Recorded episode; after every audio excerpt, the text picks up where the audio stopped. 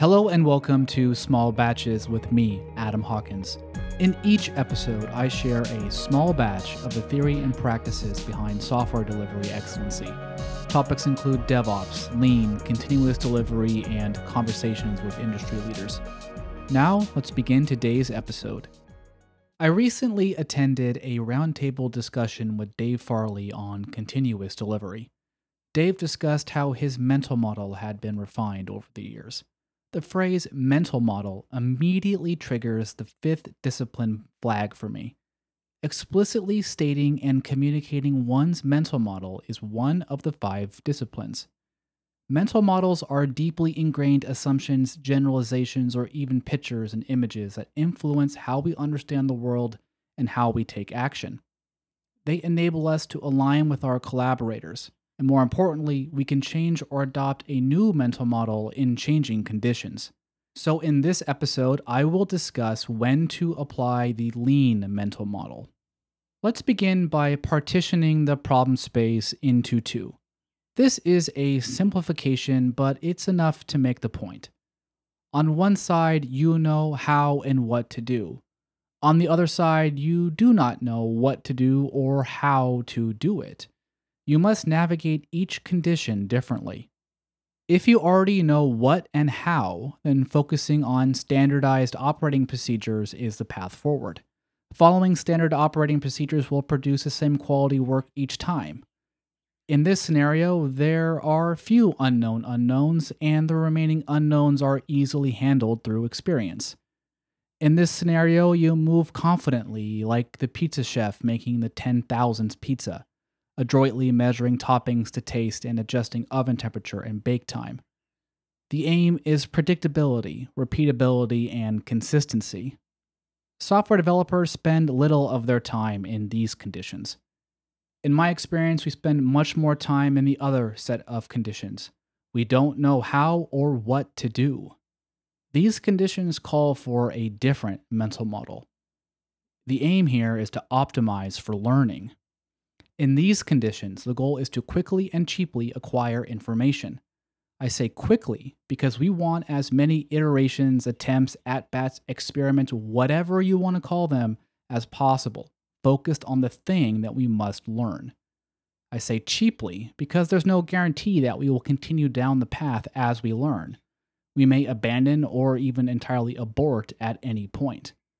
This is where the umbrella of lean and thus agile practices enter the frame. Let's apply this mental model to a common scenario in software development. Your product manager tells you that they want to try a new marketing partnership aimed at increasing signups. Your engineering brain inside of you may be thinking, ooh, we can try out this new technology, or what a great chance to greenfield something entirely new. Time out for a second those are unlikely related to the core learning and will only delay the learning by expanding the batch size and creating more work in progress. Now, try a different line of thinking. Ask yourself, how quickly can we go and see if this partnership does increase signups? Now, a different side of the engineering brain activates. Hmm, what if we build it into this existing part of the system? What if we tried to feature flag it? Or what about even a simple landing page? Who knows? Maybe you quickly go and see that, wow, this new integration is simply killing it. Then maybe the team decides to bet more, thus changing the product and technical requirements. Conversely, you may quickly go and see that there is no value here, so abandon that and throw away the small code change. You could also learn that continuing the partnership is financially prohibitive, so, regardless of the technical solution, the business would not pursue it. When you apply this mental model, then certain practices are non negotiable. Yes, we must model our work in hypotheses because that highlights the learning. Yes, we must work in small batches because those are faster ways to go and see if we are right or wrong. Yes, we must work in continuous delivery because that's the only way to match the required velocity of learning if we continue working in this mental model, then you will discover how and what to do. The operative word is discover. You may not know how or what to do at the start, though I am confident you can learn what and how. Practicing this mental model is a skill like any other. you can learn how to learn. Recognizing when to apply this mental model is the first step. Then the DevOps principles like flow, feedback, and learning come naturally. The practices like continuous deployment and Kanban come next. You will learn these practices and the other four disciplines along with mental models in my Small Batches Way study guide. The study guide covers these topics in more depth than I can cover on this podcast. I guarantee that the study guide will transform your own mental model and thus how you work. I've witnessed it happen to myself and others. Get it for free at thesmallbatchesway.com. Now, two more points to round out this episode. First, continued application of this mental model may produce work that fits the other mental model. In other words, you may learn that the path forward is to deploy a proven approach with standard operating procedures. This is not a bad thing. It's a good thing because it was discovered from experience on the Gemba.